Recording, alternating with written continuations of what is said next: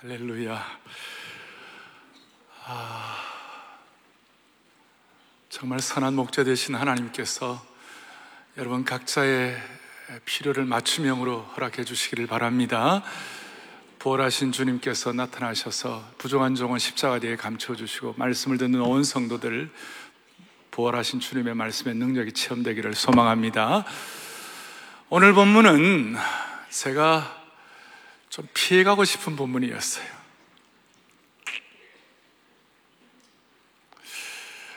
아, 다윗의 생에 믿음의 영웅이었던 다윗의 생에 이게 없었으면 얼마나 좋았을까.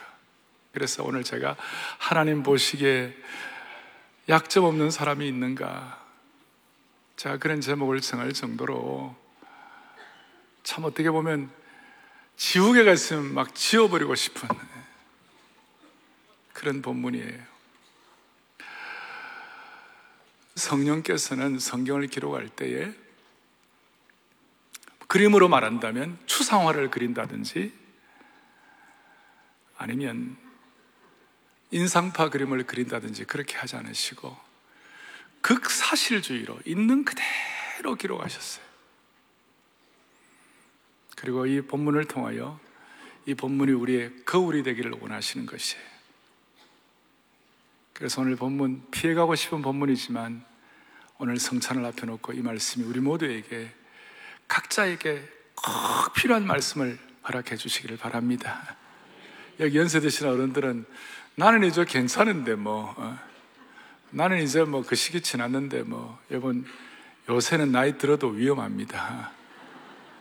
젊은이는 젊은이대로 나이 드신 분들은 나이 드신 분대로 우리 다 또 여자분들은 나는 또 뭐 나는 이런 문제는 상관이 없다 이렇게 생각할지 모르지만 이것은 하나님 다윗의 어떤 면에서는 아주 약점 중의 약점이었어요. 그리고 그러니까 우리가 개인적으로도 다 갖는 약점들이 다 있기 때문에 연관이 있다고 말할 수 있습니다. 어, 이 내용은 성경의 에덴 동산 사건, 아담과 하와 사건 다음으로 유명한 사건이에요. 다윗이 믿음의 영웅이었던 다윗이 바세바와 간음죄를 범하고 그걸로 끝난 것이 아니라 살인죄까지도 이렇게 증폭된 내용입니다. 다윗은 외적 전쟁은 늘 승리했어요. 특별히 어릴 때 티네이저 시절에 그 골리앗 그 골리앗 앞에서 순수하게 하나님의 신뢰함으로 말미암아 골리앗도 넘어뜨린 사람이었어요. 근데 바세바의 문제는 이 내적 전쟁에서는 다윗이 실패를 했어요. 그래서 오늘 차근차근 좀 정리를 하고 그리스의 몸과 피를 기념하도록 하겠습니다. 나는 괜찮아. 나는 뭐 시험 안 들어. 이런 분 여기 계세요? 계세요? 네. 고전 10장 12절을 다 같이 보겠습니다. 시작. 그런 즉 아멘. 그래서 첫 번째 생각할 것은 아무도 큰 소리 칠 사람이 없어요. 큰 소리 칠 수 있는 사람은 아무도 없어요. 다윗 같은 사람이 넘어졌다면 우리는 뭐 쉽게 넘어질 수 있는 것이. 대신 이 넘어진 사람들에 대해서 우리가 다른 사람이 넘어졌을 때 절대 비판의 칼을 던지지 말아야 돼. 비판의 비수를 던지면 안 됩니다. 어, 남이 넘어졌을 때 비판의 화살을 쏘면 안 됩니다. 동의하십니까? 약점이 있기 때문에 넘어진 것이에요. 실수한 사람을 위해서 기도해 주셔야 되는 거예요. 우리는 오늘 다윗처럼 이렇게 이런 슬픔의 비극을 갖지 않도록 미리 예방하는 마음으로 우리가 마음을 좀 집중해야 될 것 같아요. 성경에 보면 실수한 사람들, 약점을 가진 사람들이 많이 있어요. 노아의 방주의 주인공이던 노아는 막판에 술이 취해가지고 그분은 이 알코올이 문제예요. 예. 그 다음 믿음의 조상 아브라함은, 아브라함도 정직하지 못한 부분이 있었어요. 그의 손자 야곱은요, 거의 사기꾼적인 약점이 있었어요. 모세는 열등감과 자격지심이 있었고, 살인자였어요. 미리암은 선지자라, 여선지자라고 그러지만, 미리암은 쑥덕쑥덕 까십의 여왕이었어요. 까십의 약점이 있었어요. 험담의 약점이 있었어요. 삼손은 정욕 때문에 넘어졌고 요나는 편견이 가득한 도망자였고 예레미야는 우울증 증세가 컸어요. 신약의 베드로는 배신자의 삶을 살았고 마가는 도중 하차꾼이었어요. 누구든지 이런 약점이 다 있는 거예요. 세상에 약점 없는 사람이 없어요. 그런데 우리가 약점을 가진 근본 이유는 뭐냐? 우리는 아담의 자손으로서 육신의 본성을 갖고 육신의 몸을 입고 있고 죄성을 지닌 인간이기 때문에 그렇습니다. 맞습니까? 다시요. 우리는 아담의 후손이고 죄성을 지닌 인간이기 때문에 약점의 배제될 수가 없는 것이. 육신의 몸을 입고 있는 인간의 문제에 흠이나 약점이 있을 수밖에 없어요. 그래서 우리는 육신의 몸을 입고 있는 동안에는 유혹의 욕심을 따라 썩어져가는 구습을 따르는 존재가 될 수가 있고 오죽하면 나중에 다윗 같은 경우는 내가 죄악 중에서 출생하였으며 어머니가 죄 중에서 나를 잉태했다고 죄의 본성을 따르고 유혹에 약한 존재임을 말하고 있는 것입니다. 잘 정리해야 할 것은 여러분과 저의 죄 문제는 예수님의 십자가로 해결된 줄을 믿습니다. 예. 그런데 우리가 이 땅에 발을 딛고 사는 육신의 몸을 입고 있는 한 우리는 죄의 유혹으로부터 자유로워질 수가 없는 것이에요. 죄 문제는 해결되었지만 죄의 유혹의 문제는 남아있는 것이에요. 그래서 로마서 7장에 바울이 뭐라고 고백하느냐? 선을 행하지 않고 도리어 원하지 않는 악을 행하는 자신의 육신의 본성에 대해서 절망적인 탄식을 하는 거예요. 오라 나는 공고한 사람이로다. 이 사망의 몸에서 누가 나를 건져내랴? 그러므로 사람은 누구도 예외 없이 약점을 갖고 사는 존재예요. 그렇게 살 수밖에 없는 상황이에요. 그런데 여기서 우리가 약점을 갖고 있다 다 아는 거예요. 그런데 중요한 것은 약점을 갖고 있다는 것을 아는 것보다도 약점을 어떻게 잘 다루어야 할 것인가 이것이 더 중요한 것이고 특별히 믿는 사람들의 입장에서는 난 크리스천과 크리스천의 입장에서 차이가 있어요. 예수 믿지 않는 사람들은 약점을 잘 다루면 인격이 둬야 되고 인격의 성숙을 하고 뭐 이런 걸 생각을 많이 하고 또 뭐 나름대로 귀한 것도 있지만 예수 믿는 우리들의 입장에서는 약점을 잘 다룬다는 것은 인격 수양 정도가 아니에요. 왜 그것이 중요한가 하면 우리가 믿는 자가 약점을 잘 다루어야 하는 이유는 뭐냐면 마귀가 우리의 약점을 이용하고 남용하고 어뷰즈하기 때문에 그런 것이에요. 예를 들어서 어떤 사람은 물질에 약한 사람이 있어요. 또 어느, 어떤 사람은 요새 먹방, 먹는 것이 약한 사람이 있어요. 성격이 급한 사람도 있고, 육신의 정욕이 약한 사람이 있고, 입이 가벼운 사람도 있으며, 심지어 한 번 상처를 받으면 끝까지 보복을 하는 소위 뒤끝이 심한 약점도 있어요. 그런데 이제 이게 중요한 거예요. 이러한 약점들을 우리가 잘 다루어야 하는 이유는 바로 뭐냐면 이러한 약점들이 마귀가 사용하는 문고리가 되기 때문에 그래요. 그러니까 이 마귀가 우리의 약점을 사용해 가지고 약점이 문고리가 되고 이 약점이 문고리가 때문에 마귀가 그 문을 열어버리면 마귀가 안방까지 침투를 하는 것이에요. 우리는 문고리를 정말 조심해야 되는 것이에요. 따라서 자신의 약점을 잘 다룬다는 것은 믿는 사람으로 우리 약점을 잘 다룬다는 것은 세상의 어떤 인격 수양을 위한 소극적 정도가 아니라 우리는 영적 전쟁에서 마귀에게 틈을 주지 아니하고 문고리가 잡히지 않기 위하여 하는 것이에요. 이게 어떤 뜻입니까? 성적인 욕망이 우리 자신을 흔들 때에 돈에 대한 탐욕이 머리를 가득 채울 때, 상처에 대한 보복 심리로 마음을 주체하기 힘들 때, 그 순간 지금 마귀가 나의 약점을 붙잡고 내 마음의 문고리를 흔들고 있구나. 그걸 생각하셔야 되는 거예요. 인격 문제 정도가 아니에요. 그래서 마귀가 이 약점은 마귀가 우리를 끌고 가는 문고리가 될 수 있기 때문에 문고리를 막 흔들고 있기 때문에 성경은 로마서 15장 1절에 오면 믿음이 성숙한 자가 믿음이 약한 자를 도와주라고 그래서 15장 1절을 보겠습니다. 로마서 15장 1절 같이 보죠. 믿음이 마땅히 자기를 기쁘게 하지 아니할 것이라. 저게 무슨 말씀이에요? 믿음이 강한 자가 믿음이 약한 자를 도와주라. 그 정도가 아니고 이 약점은 마귀에게 문고리를 내어주는 것이 될 수 있는 것을 잘 알고 믿음이 강한 사람이 그걸 지켜주고 보호해주라 그 뜻이에요. 오늘 마귀에게 문고리가 잡히지 않는 축복이 우리의 있기를 바라는 것입니다. 오늘 다윗의 약점은 무엇이었습니까? 다윗은 우리아의 아내를 탐했고 결국 우리아의 아내를 빼앗았어요. 그리고 밧세바가 임신했다는 사실을 알고 다윗은 은폐하려고 했어요. 은폐를 어떻게 하느냐? Plan A. Plan A. 그것이 뭐냐? 아, 임신을 했으니까 빨리 우리아를 데리고 와야 되겠구나. 그래서 데리고 왔는데 plan A가 실패를 한 거예요. 왜냐하면 우리아가 너무 충성돼가지고, 어, 저 전장에서 내 친구들은, 전우들은 지금 어, 풍찬 노수 갖고 야외 하고 있는데 나는 어떻게 아내에게 못 간다.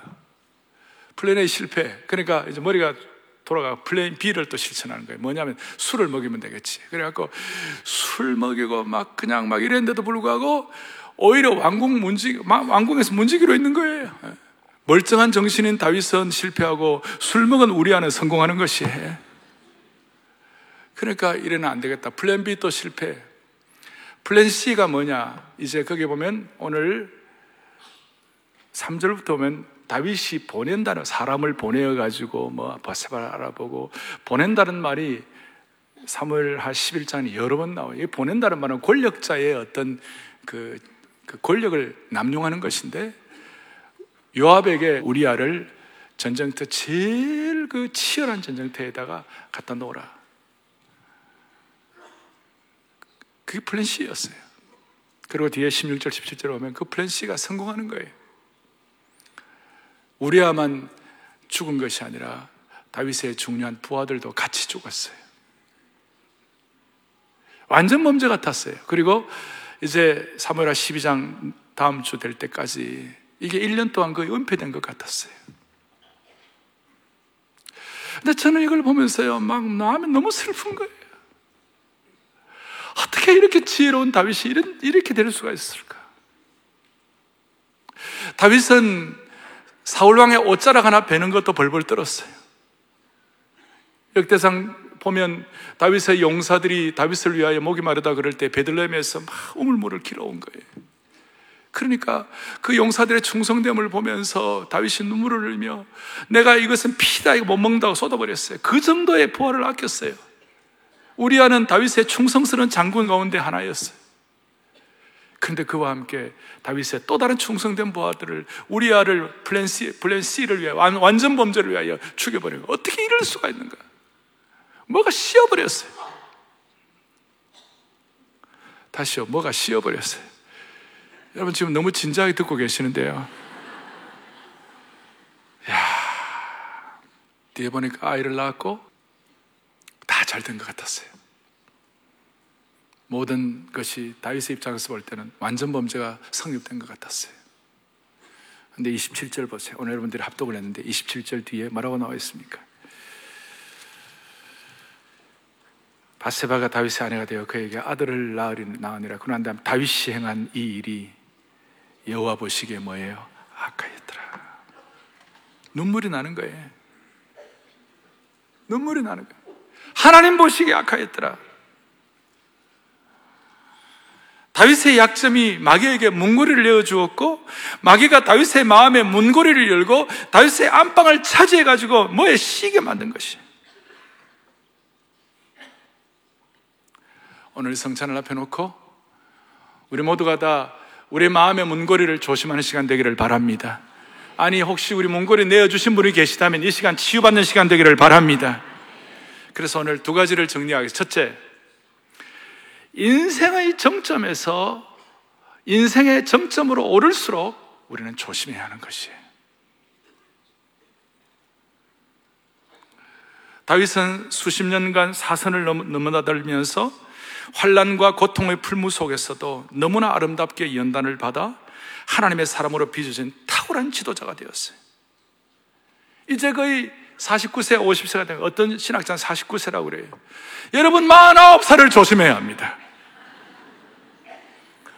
요새는요, 70세도 조심해야 합니다. 왜냐하면 요즘 나이는 옛날에 0.7을 곱해라. 그러니까 70세는 77이 49. 49살을 정말 조심해야 합니다. 다윗은 어느 문화 보러 이 나이에 흠잡을 데 없는 원숙한 경지에 도달했습니다. 그의 판단력, 그의 지혜, 그의 용기와 결단, 정보광으로서 흠이 없는 사람이었습니다. 그의 통치가 절정에 달하고 있었습니다. 그런데 생각하지도 못하는 어느 날, 어느 순간 충동을 이기지 못해 마귀에게 문고리를 내어 잡혀가지고 사탄의 공격 앞에 어이없이 무릎을 꿇고 말았습니다. 그의 강점은 다 죽어버리고 그의 약점이 maximize가 되었습니다. 하나님의 마음에 합했던 사람이 어째 이럴 수가 있는가? 어떻게 이럴 수가 있는가? 여러분, 저나 여러분이나 누구도 사탄의 문고리가 사탄이 문고리를 붙잡고 있을 때 안전지대가 없다는 것이. 특별히 승리와 정상에 오를수록 공격받을 위험이 많다는 것이.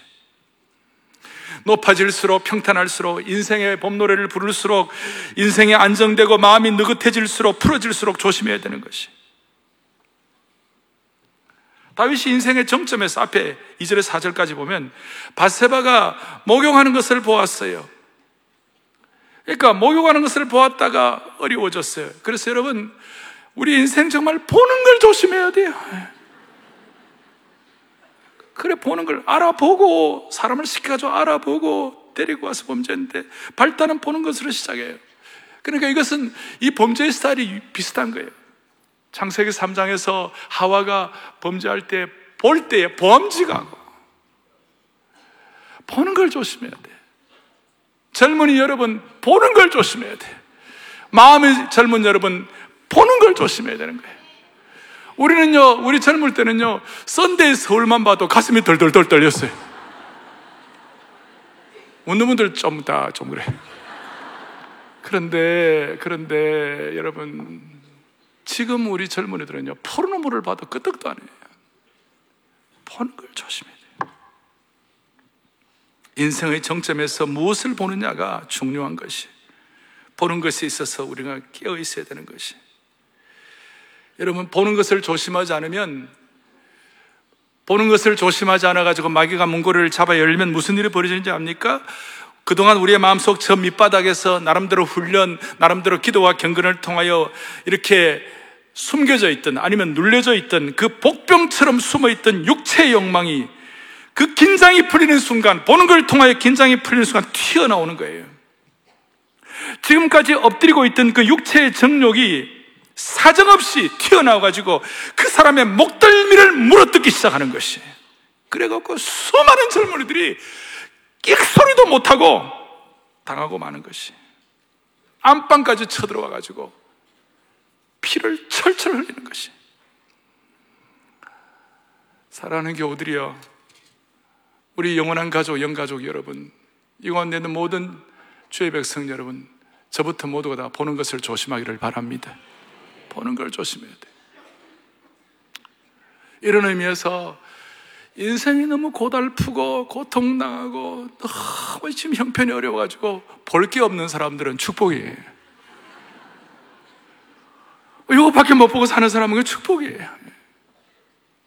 그런데 인생의 봄바람이 불고 낮잠을 잘 수 있는 환경을 갖고 풍요로움을 가지면서 모든 것이 만사 안정되어 가지고 두리번 두리번 하면서 온갖 것을 다 볼 수 있는 사람은 정말 위험한 것이.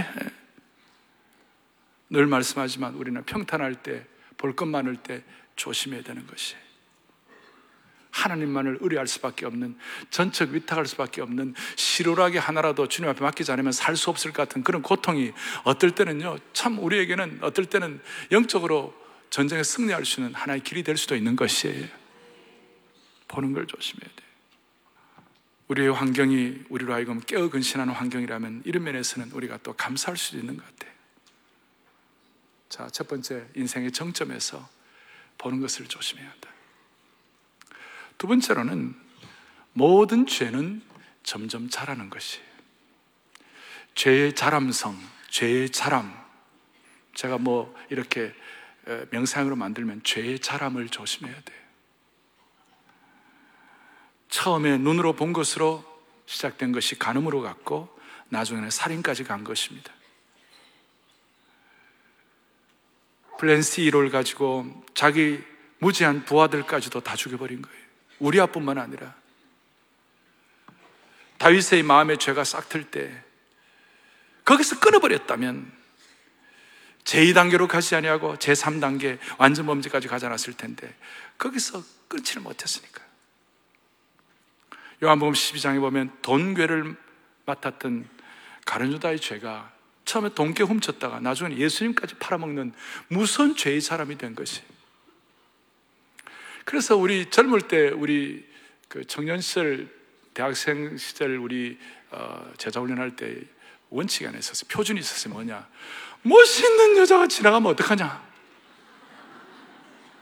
그거 어떡하냐? 일단, 일단 봤는데 어떡할 거야? 그런데 그 다음에 중요한 게두번 돌아가면서 보지 않는다.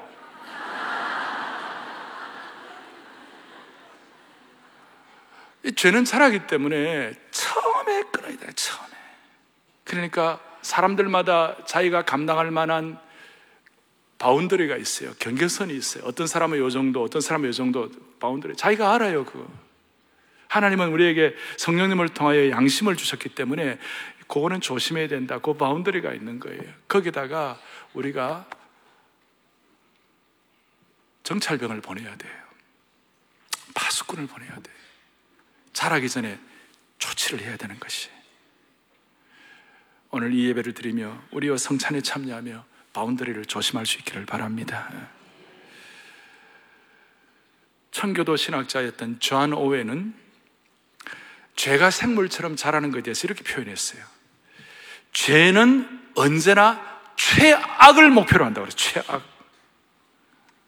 처음에는 아주 살살살살 그냥 입에 혀처럼 그냥 유순하고 처음에는 권유하는 것처럼 살살살살 그리 하는 것 같은데 어느 순간 문고리 열어주면요. 일단 사람들의 마음에 발뻗을 기회를 얻기만 하면요. 자기 털을 딱 장악하고 나면 무슨 일이 벌어진지 압니까? 정도를 높여가면서 죄의 자람이 점점점 커지는데 야고보가 뭐라고 얘기합니까? 욕심이 잉탄 즉 뭐예요? 죄를 낳고 죄가 장성한 점 뭐예요? 사망을 낳느니라. 나중에는 막 우리 속에 죄가 막 펄펄펄 자라들고 만드는 거예요. 텐트에 발 하나 들인 낙타가 텐트 속에 다 들어오는 것처럼. 그래서 처음 끊어야 되는데 이게 참 조심스러운데 이게 잘 안 되는 거예요. 그러니까 죄의 사람을 우리 속에 놔두면 죄는 결코 그대로 가만히 있는 법이 없어요. 문고리 잡았다면 가만히 있는 법이 없다니까요. 죄의 불씨가 우리 속에 뿌려지면 죄의 불씨가 피어나고 그게 죄의 불길이 생겨나고 죄가 영혼을 활활활 사로잡고 마침내 죄가 영혼의 주인이 되어 광기를 일으키는 단계로 자라는 것이. 오늘 다윗이 광기가 된 거예요. 미친 거예요. 정신이 나갈 거예요. 이것은 요즘 마치 가끔 뉴스에 등장하는 소나무 재선충과 꽃 같습니다. 소나무 재선충은 솔수염 하늘소라는 요 기생충에 기생하다가 이제 결정적인 순간 딱 소나무에 들러붙어 가지고 소나무 재선충 한 쌍이 20일 만에 20만 마리로 급속하게 퍼지는 거예요. 20일 만에, 그러니까 소나무 재선충 그 들어왔다 그러면 무슨 일이 벌어지는가? 그 주인은 초토화가 되는 거예요. 재선충 문제, 전 세계가 머리를, 골머리를 앓고 있는 것이에요. 죄 문제도 똑같아요. 전 세계가 골머리를 앓아야 하는 문제예요. 이것은 우리 속에 들어오면 가만히 있지 않아요. 점점 자라는 거예요. 우리의 삶의 주위를 초토화를 시키는 것이에요. 그런데 이 성찬은 죄가 자라는 것을 다 방지할 수 있는 영혼의 치유책입니다. 은혜의 방편인 것입니다. 이까지만 하면 너무 안타깝지 않겠어요? 근데 인간의 실패 가운데서도 하나님은 목자의 심정을 펼치셔서 인간의 실패도 불구하고 하나님의 은혜는 위대한 것입니다. 그거는 다음 주일 하겠습니다. To be continued. 회개와 회복에 관해서는 다음 주일 하겠습니다. 근데 한 가지 제가 마음에 이렇게 부딪혔던 것이 뭐였냐면 이렇게 다윗이 뭐에 씌어가지고 죄의 마귀에게 문고리 내어줘가지고 안방 점령당해서 이런 잘못을 했는데 다윗에게 허락한 영원한 언약은 어떻게 되느냐? 이터널 카비넌트는 어떻게 되느냐? 이것이 막 부딪히는 거예요. 다윗의 이런 큰 실패 가운데서 하나님의 약속은 어떻게 되느냐? 이게 막 부딪히는 거예요.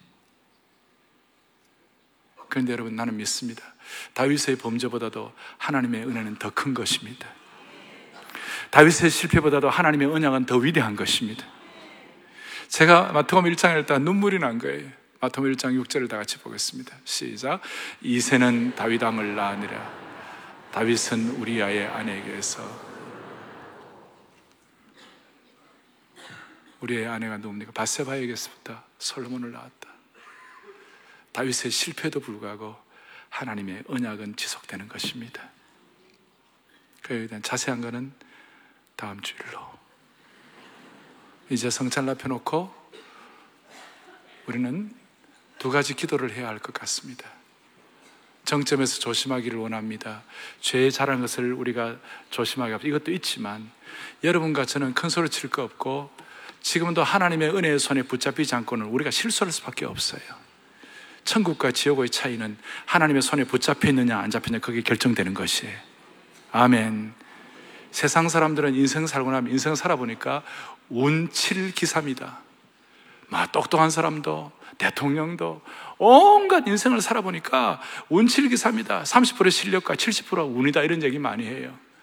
그런데 우리는 그런 사고방식에 우리가 따라갈 수는 없고, 그러나 업계가 뭐 운조차도 우리는 하나님께서 장악하시는 것이에요. 그러니까 우리는 운칠기 삼이 아니라 우리는 모든 순간, 어떤 순간에도 하나님의 손에 잡혀 있어야 되는 것이에요. 때를 따라 돕는 하나님의 은혜의 보좌 앞에 나가서 우리는 죽는 것이에요. 그래서 은혜에 관한 우리는 영원한 채무자예요. 지금 다돼 있다고 되는 것이 아니죠. 우리는 하나님의 손 안에 어떤 경우에도 붙잡혀 있기를 원합니다. 또 하나는 오늘 다윗은 자기가 완전 범죄한 줄 알았어요. 플랜 C를 통하여 완전히 정리한 줄 알았어요. 그런데 27절 뒤에 뭐라고 다윗의 소위가 여호와 보시기에 악했더라 그랬어요.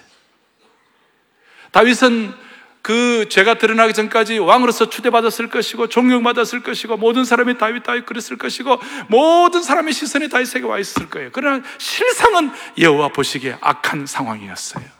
그러니까 저와 여러분의 인격, 저와 여러분의 신앙의 인격, 저와 여러분의 삶은 어디에서 결정되는가? 아무도 없을 때, 아무도 보지 않을 때, 크리스찬과 난 크리스찬의 차이가 뭔가? 진정한 크리스찬 차이가 뭔가? 아무도 없을 때 하나님과 나와 홀로 독대할 때 나는 어떤 종류의 그리스도인인가? 아무도 보지 않을 때 나는 어떤 종류의 그리스도인인가? 오늘 성찬을 통하여 하나님과 독대했을 때 마태복음 7장에 보면 어떤 사람이 내가, 내가 주의 이름으로 귀신 쫓아내고 주의 이름으로 능력했다고 그러니까 주님 뭐라고 그랬어요? 내가 너를 도무지 알지 못하니 나가라 그랬어요. 겉으로 볼 때는 사람들 앞에 보면 대단한 것 같지만 하나님 보시기에 아니었다는 것이 오늘 성찬에 참여하면 신앙의 기본 하나님 보시기에 승리할 수 있는 저와 여러분 되기를 바랍니다. 정결한 주님의 보혈이 온 교회를 감싸게 하여 주시옵시고 여러분의 머리끝부터 발끝까지 이 시간 보혈의 능력이 임하기를 바랍니다. 두 손을 다 펼치시고 정귀한 주보혈이 내 영을 새롭게 하네 존귀한 주보혈이 우리 교회를 새롭게 하네 그런 마음으로 찬송하시면서 우리 성찬에 참여하겠습니다. 존귀한 주보혈이 내 영을 새롭게 하네 찬양하면서 성찬을 준비하고 성찬 위원들은 정위치해 주시기 바랍니다. 존귀한 주보혈이 내 영을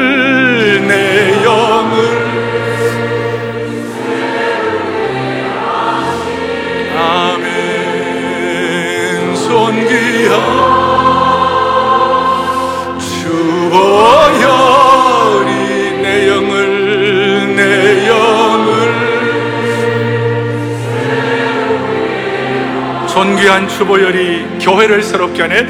존귀한